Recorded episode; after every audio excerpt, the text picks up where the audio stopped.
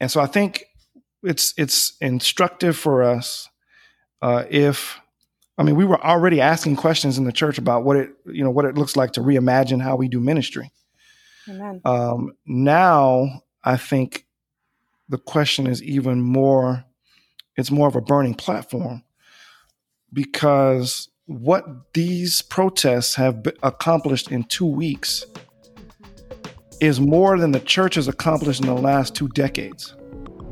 Welcome to Being Church in the Time of COVID, a podcast from Princeton Theological Seminary that engages the experiences and insights of pastors, theologians, and rising ministry leaders during the pandemics of 2020. I'm Sushama Austin Connor, your host. I'm Abigail Visco Rusert, co host and co producer. And I'm Garrett Mostowski, your producer. This is one of our bonus episodes where we share the full interview we conducted with Pastor John Robinson from St. Peter's African Methodist Episcopal Congregation in Minneapolis, Minnesota. Pastor Robinson shares about his experience of ministering to his community just three weeks after the murder of George Floyd at the intersection of 38th and Chicago, fewer than five blocks from his church. This interview was first featured in our episode entitled Protest and Pastoral Identity, which also features the insights of the Reverend Dr. Montague Williams and rising ministry leader Nee Ado Abrahams. You will hear Pastor Robinson reflect on his call to ministry, his approach to pastoral care during a time of grief and protest, and the scriptures that sustain his ministry of presence and prophetic witness. We hope you enjoy this full length interview with Pastor Robinson. All right, so Pastor Robinson, can you start by just telling us your name, where you live, and what work you do? Uh, yes, uh, and again, uh, thank you all for uh, this invitation uh, for what is, uh, I believe, a critical conversation. I am John Robinson. I am the senior pastor of St. Peter's African Methodist Episcopal Church in South Minneapolis, Minnesota, about five blocks from where George Floyd was publicly lynched on Memorial Day. Can you briefly summarize um, a little bit of what we are going to talk to about today, Pastor Robinson. Um, and again, this this is fine to to link into storytelling, and feel free to go down down rabbit trails if if you'd like to. So you can take the brief out of it if you need to. Okay.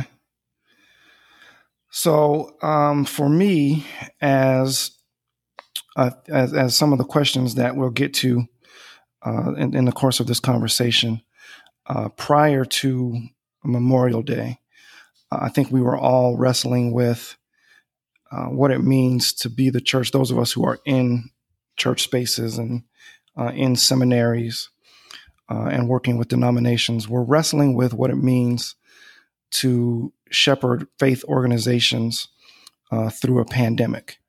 Uh, and so, COVID 19, uh, in my estimation, began a season of exposure.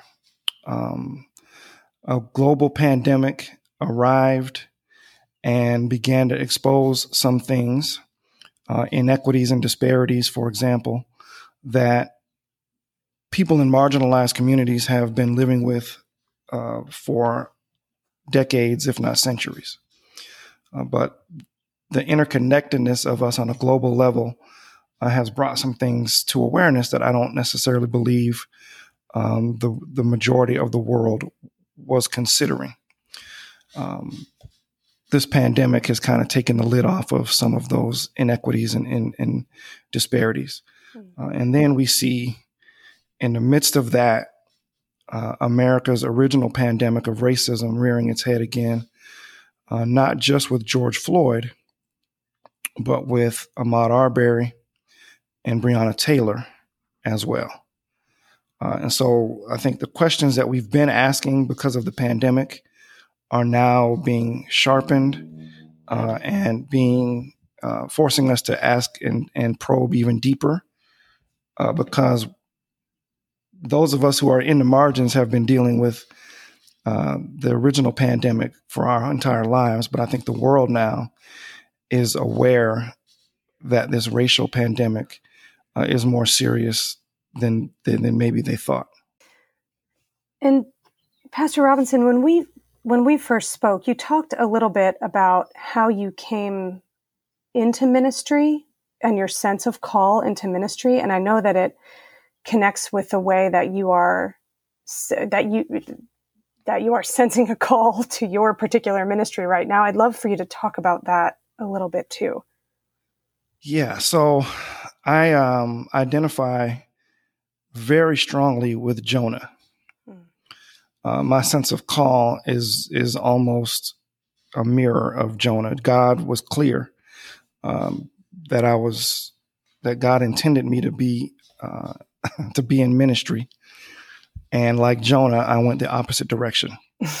uh, like like Jonah, I re- resisted the call to ministry because I grew up in the church. Uh, my parents did not give me an option. Um, I, I, was in church every Sunday. Mm. Uh, I was in Sunday school, and so I understood what work in the church was going to entail. At least I thought I did, uh, and I didn't want any parts of it. So I ran uh, for about four years before, like Jonah, um, and like others who have attempted to run from God, uh, God is undefeated.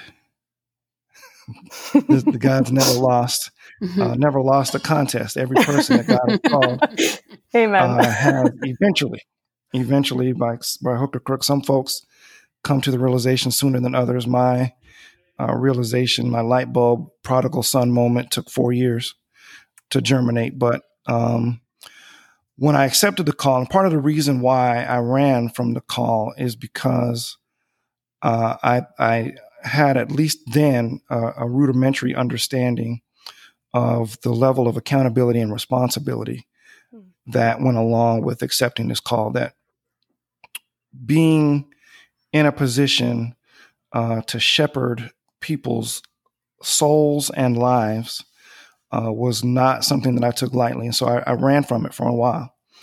Uh, when I finally came into ministry, I spent the first 13 years as a youth pastor. So youth have always been uh, foundational to the way that I imagine my call. Hmm. Uh, youth ministry has been, is the foundation uh, of my ministry and the way I think about what it means to be called. Um, and so I spent 12 years uh, three of which uh, just south of you all there at Princeton, mm. uh, in Trenton, at um, Mount Zion AME Church in Trenton. And the, the, that period of my ministry was probably the most formative um, of the almost 20 that I've been in ministry so far. Uh, we had we were blessed to work with a group of young people mm. in Trenton who were not only bright and and talented and gifted, but were passionate about transforming their community because you know as you know as you all know Trenton uh, is not Princeton. Yes. Uh, it's not Princeton in terms of the way it's resourced. Mm-hmm. It's not Princeton in the way that it has been invested in. Uh, there are a lot of challenges in Trenton as there are in inner cities around the country. And those young people that we worked with uh, that God blessed us to be in contact with for those three years were exhibited a determination at 11 and 12 years old to transform their community. Mm. Uh, one of our mentees went on to go to Brown University and then did a two year stint at Teach for America. Uh, and early on, when she was probably 12, she determined in her mind and in her spirit that she was going to go into education so that she could impact policy so that people would not have to go through and have an educational experience like she had in the Trenton Public Schools. Uh, so those are the kinds of experiences that have formed my theology and my philosophy about what it means to do ministry. Mm-hmm. Yeah.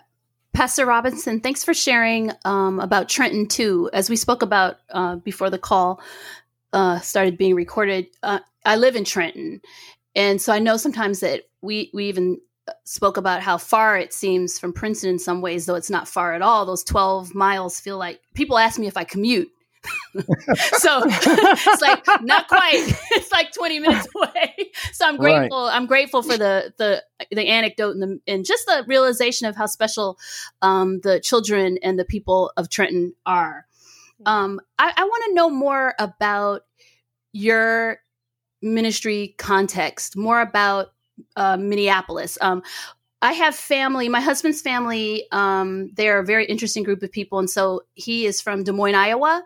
Hmm. But they they have lots of family in um, Nebraska, in Minnesota. Yeah. So while I'm not terribly familiar, uh, what I what it gives me a sense of is that Des Moines has a very vibrant urban population, a very vibrant yeah. uh, group of Black and Brown people. Talk to us a little bit about um, about Minneapolis. Talk to us about why George Floyd in this moment. And I know we're all we're all making sure we remember the names of the of Breonna Taylor and of yeah. of the many many people. But talk to us why George Floyd? Why Minneapolis? Um, why Philando Castile? Yeah. What's going on in Minneapolis? What are what is the setting? Tell us more about your your context and your your being in Minneapolis and why Minneapolis is the kind of center of the world right now. Well, let me let me start with a disclaimer uh, so that folks who are from Minneapolis yes. and, uh, will not light you all up with hate mail. Please, yes, please, please. We don't want so hate mail. Here, here's the disclaimer. I've I've been a I've been a pastor in Minneapolis for eight months. Okay. Okay. That's the, that's the disclaimer. okay. Um, so I, I, I preface that uh, in that way, so mm. so that uh, because I am in, by no means a subject matter expert on the dynamics that are taking place in Minneapolis, but I, I have had conversations with not only my members but with other people in the community. And what I think is is true in Minneapolis uh, is true in a lot of inner cities across the country, from coast to coast. The relationship uh, between the black community and the police uh, are, is is a common narrative, uh, not just in Minneapolis, but in Oakland and in Detroit, and in South Central Los Angeles and uh, Houston, Texas, and all across the country.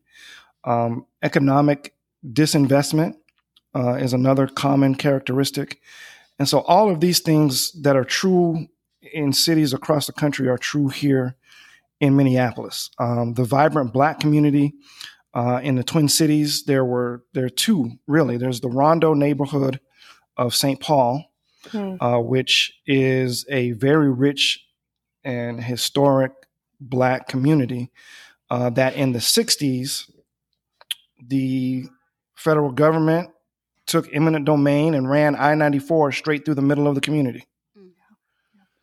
So, uh, and then we saw the same thing happen in Minneapolis when the construction project on 35 ran straight through the middle of the black community in North and South Minneapolis. And so there's a history of tension, a history of disparities, a history of intentional disinvestment, a history of contentious, at best, relationships between uh, Minneapolis police and the black community. And so uh, your your mentioning of Philando Castile, uh, also Jamar Clark, who was killed by Minneapolis police, and now George Floyd uh, have all happened within the last five years.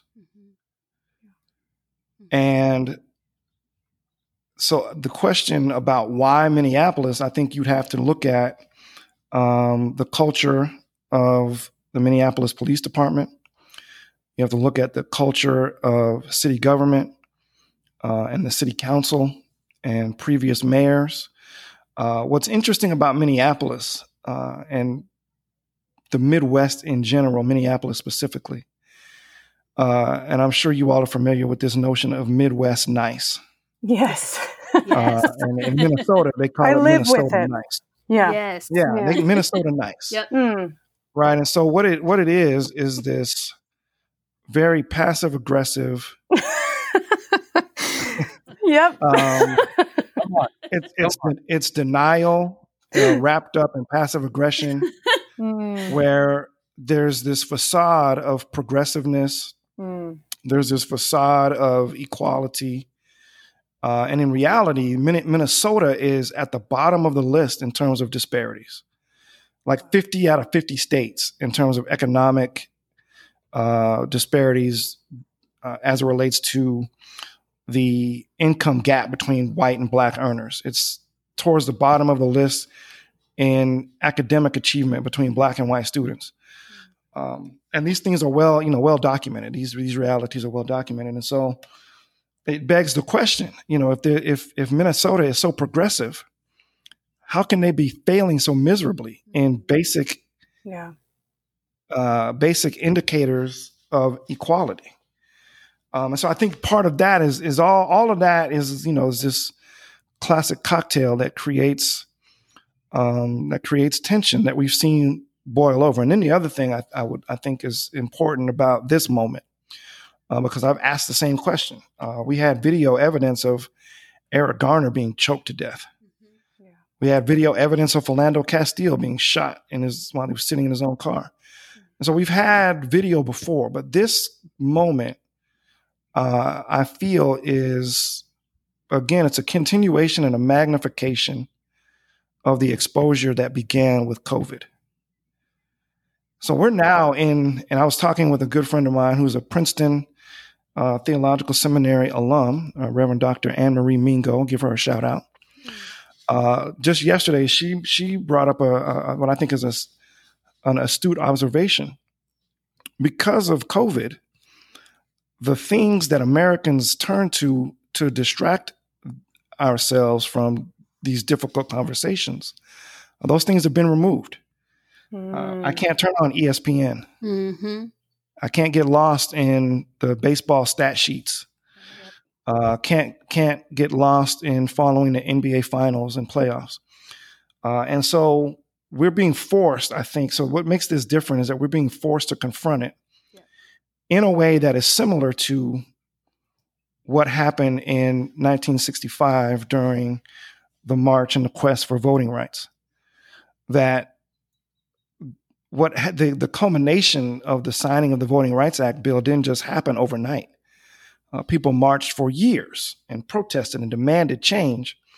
Uh, but it was not until people around the country saw the brutality inflicted upon those protesters as they attempted to cross the Edmund Pettus Bridge the first time Mm-hmm. that the national conscience was pricked.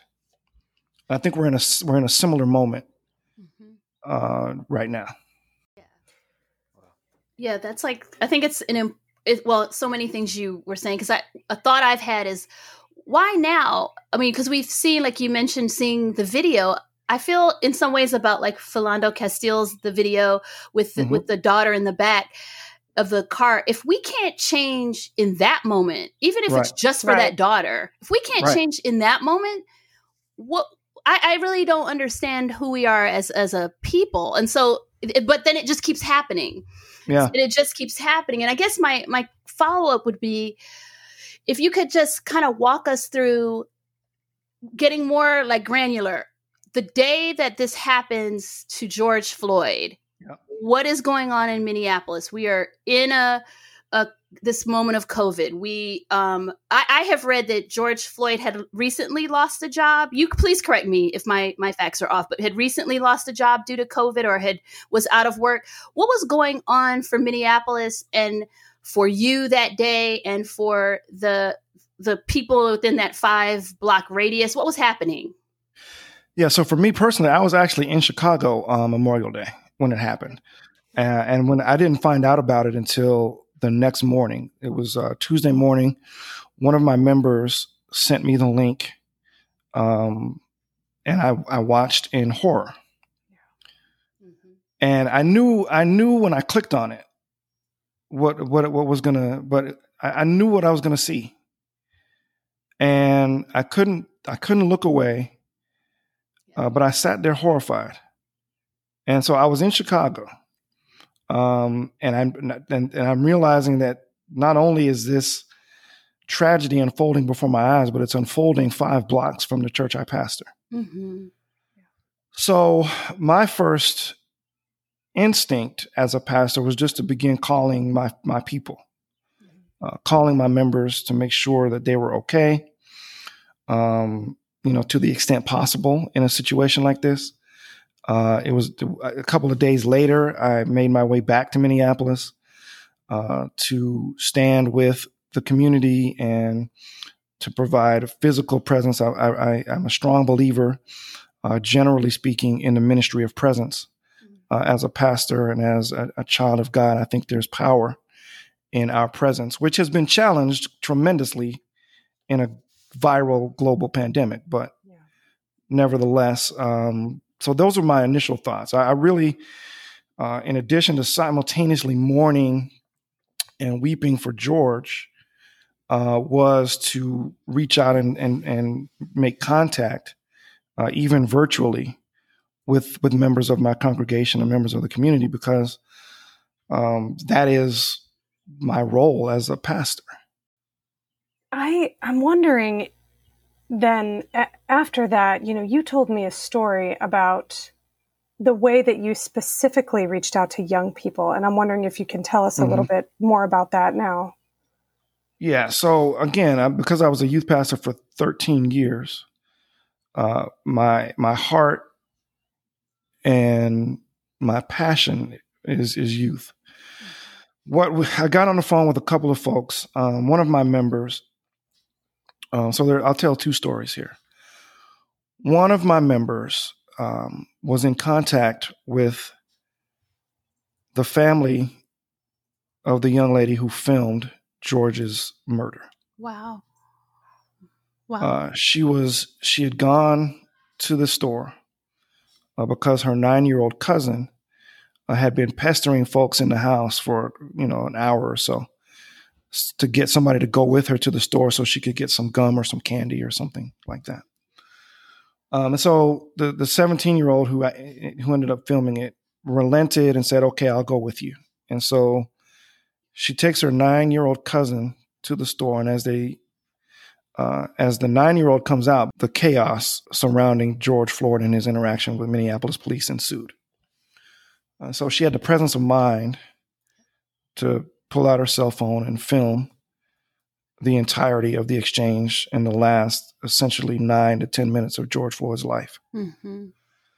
So, thinking about that, and I had that conversation with my member, and she was in crisis herself because she's got daughters of her own, uh, but these she the family reached out to her somehow in some way they got connected, and so she was calling me to provide pastoral care for her. And as she's sharing these stories with me, I began to think about other young people and what how they might be processing this and what what's going on in their minds and in their spirits as they're dealing with this in real time. And so we convened a virtual session of about 15 to 20 youth aging from 12 to 22, 23, simply as a place so we can hold space for them to process what they were going through. So this was on the video basically emerged on Tuesdays. Well, that's when I saw it. Uh, on Thursday, so two days later, uh, we convened this space for youth, and you know they were they were fre- the, the wound was fresh, the grief was fresh, the trauma was fresh, uh, but in the midst of their trauma, in the midst of their lamenting, as youth typically do, they expressed and articulated a an energized hope that I was not expecting that soon. Mm-hmm. Uh, and in fact, it energized and refreshed me um, but that's that, so we we really we had no agenda, no expectation. We really just wanted to hold space for young people because oftentimes uh, young people get neglected and left out of these kinds of um, conversations, and we wanted to hold a space specifically for youth. Uh, we, you know, there were a whole bunch of adults that wanted to get in, and we uh, limited the participation of adults to two or three. Um, and we we created a space for young people to just come uh, uh, to log on and process in a in a in a real and authentic way what they were experiencing in in that moment. You you mentioned, Pastor, that there there was something inside of that conversation that energized you. Yes. And that takes me to this question of, you know, what are the thoughts and feelings of you as a leader who isn't, you know, it, at least in the moment when it happened on Memorial Day, you're not in physical proximity, yeah. you know, to your congregation. What went through your mind, your heart? Can you can you walk us through that as a leader, as a pastor? So I alluded to some of it a little bit earlier, but uh, what was really going on was uh, a, a, wrestling internally mm. uh, and an attempt, a desperate attempt to balance the rage. That I was feeling with my my call as a pastor to provide leadership, to provide um, counsel, to provide pastoral care, um, and it it it it reminded me. I mean, now that I've had some time to think about it, in the moment I wasn't thinking about this at all. I was just I was outraged and um, simultaneously wanting to make sure that my people were okay. Uh, but it reminds me of uh, Nouwen's The Wounded Healer. Hmm. And the sometimes seemingly impossible task of ministering to people uh, out of your own brokenness. And I was I was outraged. I, I was I don't think I've ever been as angry in in my well, that's not true. I've been angry a lot over the last 15 or so years because these incidents keep playing out. But this one, because it was so close, um, you know, that it could have been me. I, that, it's five blocks from my church. I, have been at that intersection. Mm-hmm. I have not been in that store, but I've been in the intersection. I've been in that part of town, and that it struck me in a way that that maybe others have not. It, it, because it could have been, it really could have been me. Uh, it's it's in my town uh, and George Floyd does not look that dissimilar to me. If if I I I, I could have mm. fit the same description mm. that he fit, um, and so that's what was going through my mind, uh, balancing and trying to, and really pleading uh, to God to help me to handle this rage in such a way that it doesn't consume me. Mm-hmm. Mm-hmm. Mm-hmm. Abigail, could I follow up? Yeah, please. If you have a quick, yeah. So you mentioned wrestling, and it it um reminded me of a a phrase that um I've heard uh, Cornel West say and write about this kind of soul wrestling, doing exactly mm. what you were talking about, like soul wrestling in the midst of outrage and yeah. despair. And, you know, and I'm wondering in the midst of your soul wrestling, we are not I mean, are we even a month and a half out? Not really. From no, not even no, three weeks. We're not even. Thank you. So, in the midst, because you're you're having to minister and and do the work of ministry and preach all in the midst of soul wrestling. And so, I wonder, how do you preach in this moment? And how do you gather the strength and the courage to preach any any message, a message of power, a message of hope? How do you a message of action, a message of whatever it takes yeah. to make a resilient people keep going. What do you, how do you do that in this moment? Well, I, uh, you know, this is going to sound maybe a bit, uh, maybe a little bit depressing, but mm-hmm.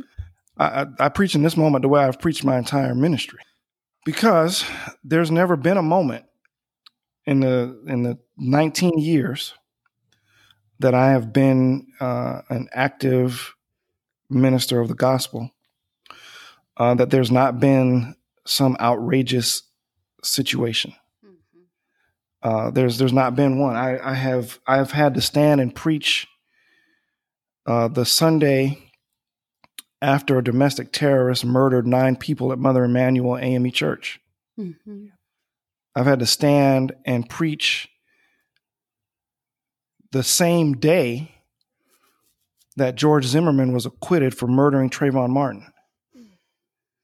Uh, I've had to I've had to preach I've had these types of preaching moments for my entire ministry, uh, and so I guess for me it's not about so much preaching Mm. in this moment. It's how do you preach um, to a people who are strangers in a strange land and have been since 1619, and how do you how do you communicate the good news of the gospel of Jesus Christ to people who have spent their entire lives living on the margins of society? That is uh, the quintessential task, I think, of the black preacher in the black church experience. Uh, it is the lineage that we have inherited from the Old Testament prophets. Uh, you know, how does how does Jeremiah stand and proclaim to a people or Isaiah who have lived in exile? Uh, it's the same mantle, uh, and to do that, I mean, that, that. So the answer to the question is, I really draw upon the prophetic heritage of the Old Testament um, embodied and completed and fulfilled by Jesus Christ, uh, and then carried through the, the the strain of the Black American preaching experience. And so I, I rely upon, you know, my forefathers and foremothers. Uh, I rely upon Richard Allen, who founded a denomination in the midst of dehumanizing oppression uh, and who did not allow that oppression uh, to diminish his faith or the faith of his congregants, uh, did not allow that to in any way impede the ministry that they, that he and that they believed God was calling them to embody. And so that that is the same heritage, those are the same foundations that I stand upon. Those are the shoulders of that I stand upon. And, and, and so doing ministry in this season is, is challenging, but it is the heritage that has been passed down to me. And now the, the mantle rests on my shoulders. Thank you so much, Pastor Robinson, um, for just giving us this glimpse into your call um, and this story. The one follow up I want to ask is a lot of the way that that I see um, people on social media and the news coverage of Minneapolis is foci- focusing on protest. Mm-hmm. And I'd love for you to talk a little bit about that, about what it has been like to be five blocks from that location. Yeah. And one of the questions that's come up for us in other episodes of this podcast that we're interviewing for is um, this question around what protest is, and Mhm. specifically, is protest a form? Can protest be viewed as a form of worship? And I'd love for you to reflect on that a little bit. So I have a few I have a few thoughts, um, and I think about again going back to the Old Testament prophets um, and Habakkuk asking the question, "O Lord, how long shall I cry for help, and you will not listen, or cry to you violence, and you will not save? Why do you make me see wrongdoing and look at trouble? Destruction and violence are before me; strife and contention arise. So the law." becomes slack and justice never prevails. The wicked surround the righteous, therefore judgment comes forth perverted. That oracle, uh, that lament could very well have been written right at the intersection of 38th Street and Chicago Avenue in South Minneapolis on Memorial Day. Mm-hmm. Mm-hmm. Um, it is a form of lament. And for me, lament is absolutely a part of worship. Lament is the soul's yearning for God to make sense out of that which is senseless. And God's people have experienced trauma, have experienced brutality, have experienced dehumanization, uh, all the way back to the Garden of Eden. This is not a new phenomenon. Uh, and so it, it is absolutely right and I believe righteous to ask God to help us to make sense of it. And so, in my mind, the protest is, uh, as Dr. Martin Luther King said, protest is a language of the unheard. But what people leave out is the next part of that, which he asks uh, the rhetorical question What are the people saying that America's not hearing? Uh, so, protest to me is righteous. Um, mm. And I find it interesting uh, that patriots, self professed patriots, uh, who love a nation that was born out of protest, all of a sudden have a problem with protest. I find that very mm-hmm. fascinating. Mm-hmm, mm-hmm. That the, that America's inception is an act of protest against the British monarchy, but all of a sudden, we got an issue with protest. Wow. I have heard it said by some that one of the ways in which protest has sort of um, oh, I don't know, moved us. Um, protest is not obviously the thing that has moved us, but but but brought it has brought people together in a mm-hmm. way that's reflective of what congregational ministry um, could look like. Yeah, and and. I and given your heart for young people and the ways in which young people have been the voices often and the organizers and the mm-hmm. the ones who are really pulling people together. I I'd love for you to comment on the ways that you see young people playing a role in protest and what that means for the church specifically. Yeah, so I've I, even before uh, George Floyd, I was having conversations with my leaders in the church, and I, I told them uh, while we were dealing with the, the COVID crisis uh, that adversity and crisis uh, magnifies, well, first it reveals and then it magnifies and amplifies uh, one's true character. And I, I, said that was also, that's true for individuals and it's true for institutions. And so we saw that during COVID. We saw um, disparities in healthcare, for example, being revealed and then magnified as Black and Latinx communities were impacted disproportionately by, by COVID 19 in terms of uh, not only the, the health care disparities and the fact that they were dying at higher rates, but also in the economic disparities uh, because the jobs that were quote unquote deemed essential uh, were being filled by Black and Latinx employees mm-hmm. uh, who did not have the luxury economically of staying home and sheltering in place.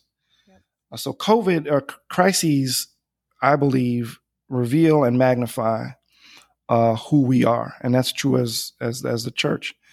So what we're seeing now with all of these protests, uh, it's not the church that is out front.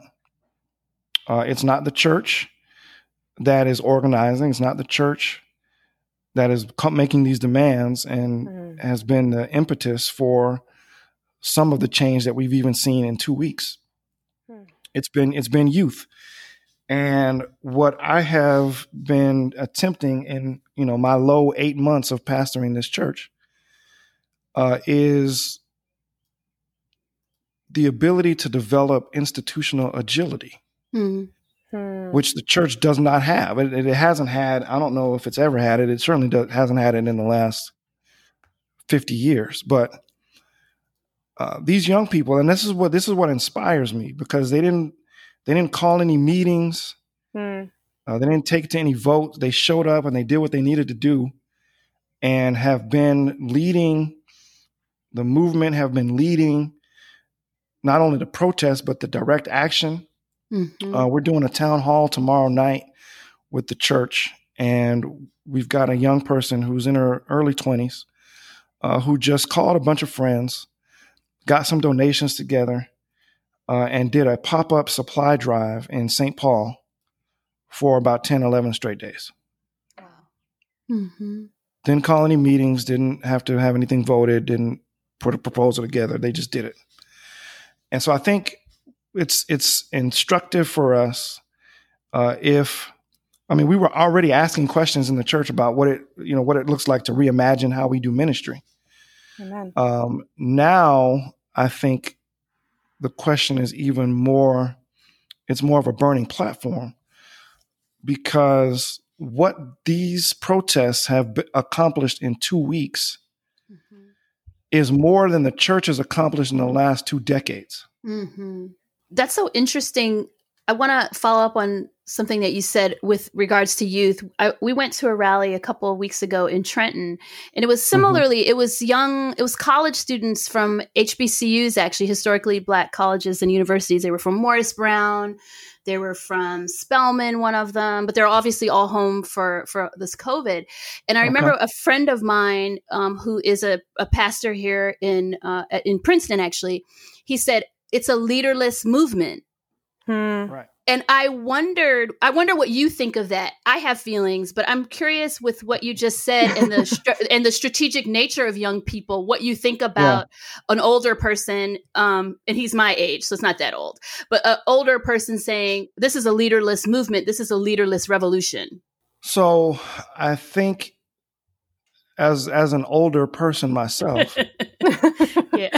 um, I, I have I have no problem with that. I, I think we often make the mistake of waiting around for somebody Hmm. to, to, to take the lead, um, or somebody who will will lead the way. And I, I think that may be why we've lost relevance as an institution. Uh, there's I'm reminded of a quote, and I don't even know who the quote is. You know, you uh, you all can Google it, but it says it's amazing what you can accomplish when nobody cares who gets the credit. Hmm. And I think the problem with the church is is and, and the way that churches even function within the same city, within the same geographical space, is that we've spent so much time jockeying for position and trying to decide who's going to lead it and who's going to be the face of it and who's going to get the mic and who's going to write this and who's going to who's going to pray in this moment and who's going to be on program at this service and have accomplished nothing. Mhm. These young people didn't ask any of those kinds of questions. They just went out and did what needed to be done. And so I see my my job as supporting that movement. I'm not uh, I'm not and never have been the you know get out in the streets every day and protest. Um, but I I do see um, my gifts in this very specific way uh, this very specific season being used to to support and provide whatever um, whatever the youth who are leading this movement uh, whatever they need. And i think that's that's that's how i see it. Um, some of my colleagues don't necessarily see it that way. Some of my, some of my colleagues are lamenting the fact that it's a leaderless movement uh, primarily because they ain't the ones leading it. Mhm. So uh, that's that's that's my that's my take. I think I think it's it's it's refreshing and it's it's proven effective. yeah. I don't know that, it, that there's been a period of time in American history where we've seen this much um, change in a two week, two and a half week period. And I'm talking NASCAR banning the Confederate flag. Absolutely. Yep. Absolutely. The NFL, even though to me it still rings empty, uh, apologizing and saying they were wrong about it, the stance it took hmm against Colin Kaepernick. Now, if you if you're really sorry, give him his job back and give him back pay, but Mm. that's a whole other issue. hmm Um, the Minneapolis public school system cut its contract with the Minneapolis Police Department. Mm. The Minneapolis Parks and Recreation Department cut its ties with MPD. Uh, the University of Minnesota cut its contract with Minneapolis Police Department. The City Council in Minneapolis voted last Sunday to not only defund but to dismantle the Minneapolis Police Department. And then because they had nine out of twelve of the city council, it's veto proof. So whatever whatever they come up with as an alternative, uh, so that, that that didn't just happen in a vacuum. That didn't they didn't just wake up and decide right. we're going to do that. It was pressure promoted by protest, mm-hmm. Mm-hmm. and they didn't hesitate. They didn't wait until there was a quorum and a consensus. I think you've already answered this. Yeah. Pastor Robinson, but I'm going to ask it anyway, just so there's nothing left unsaid. um, how have you seen God at work in the last mm. three weeks? Mm-hmm. Yeah, so personally, the the rage has quelled. Right, so that's an answered prayer. So I've seen God at work in my own prayer life because there was a point where I was so upset I literally couldn't see straight. Mm-hmm. So there's there's the personal level. Uh, congregationally, I have seen uh, church members display a level of resilience, even though some of some of my members live close enough to the epicenter uh, that they considered temporarily leaving their homes. Um, so I've seen a resilience in their steadfastness. Hmm. I've seen members step forward uh, and provide service in ways that I had not seen in the seven months prior.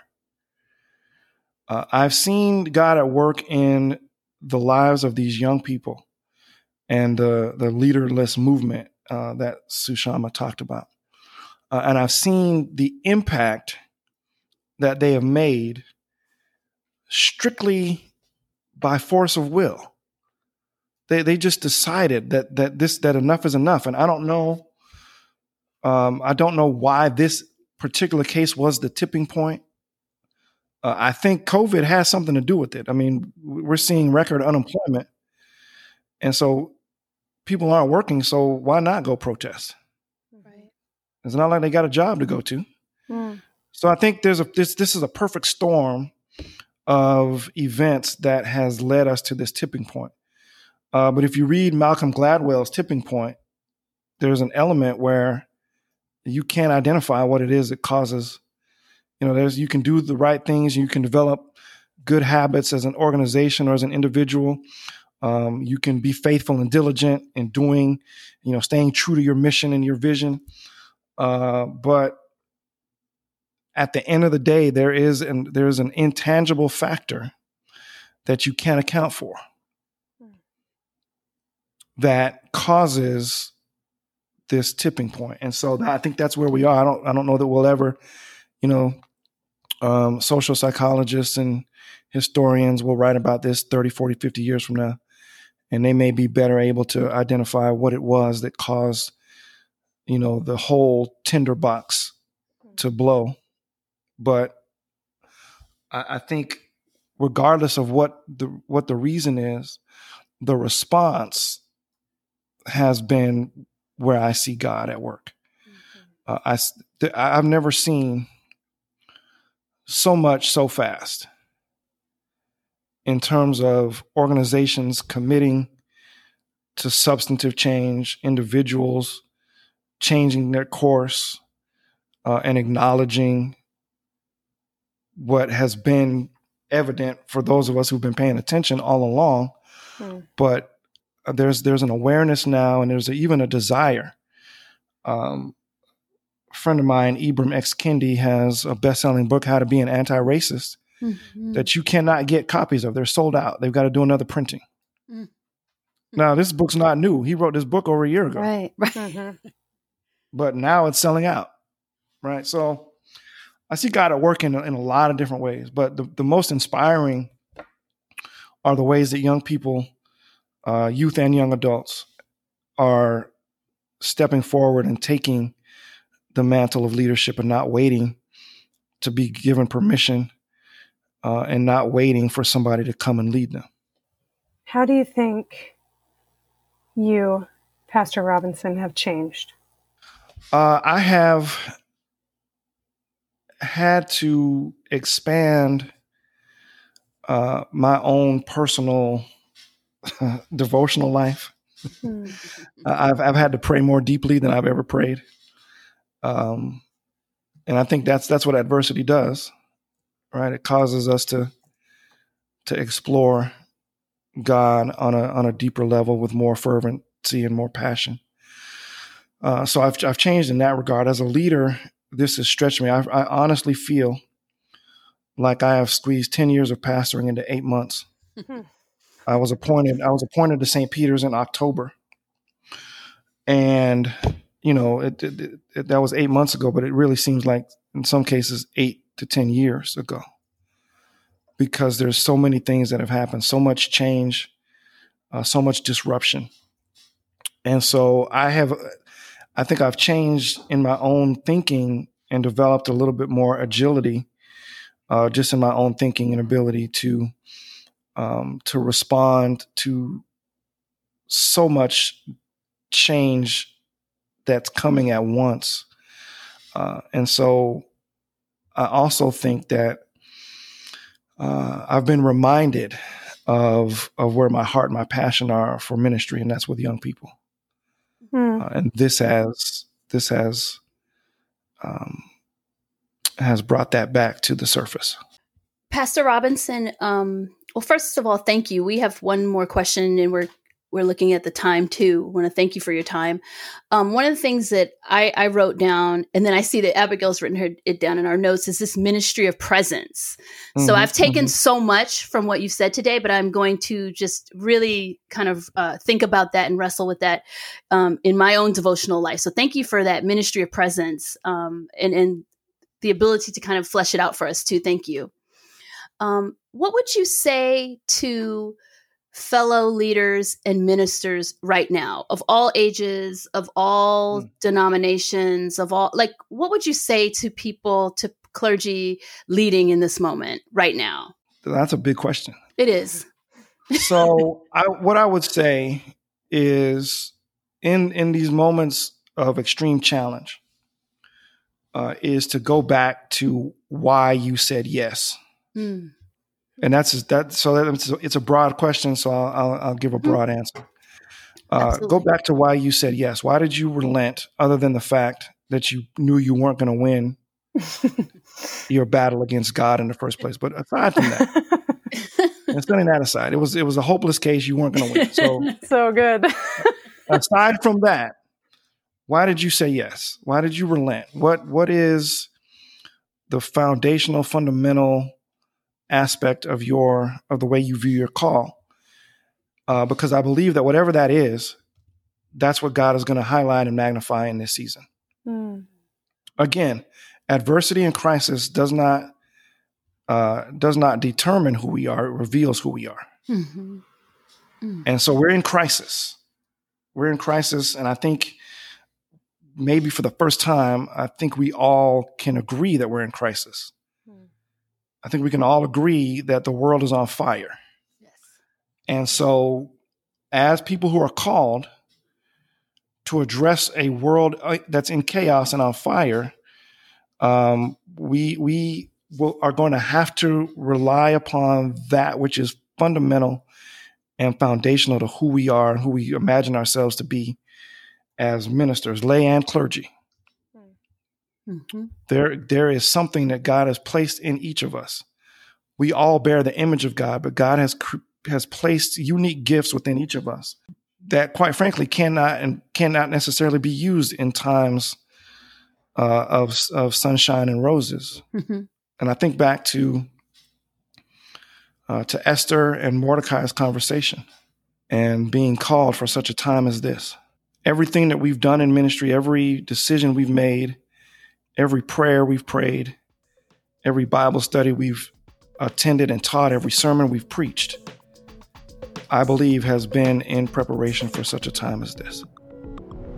Thank you for joining us for Being Church in the Time of COVID, a podcast from Princeton Theological Seminary that engages the experiences and insights of pastors, theologians, and rising ministry leaders during the pandemics of 2020. You can learn more about Princeton Theological Seminary at ptsem.edu. Thank you for joining us.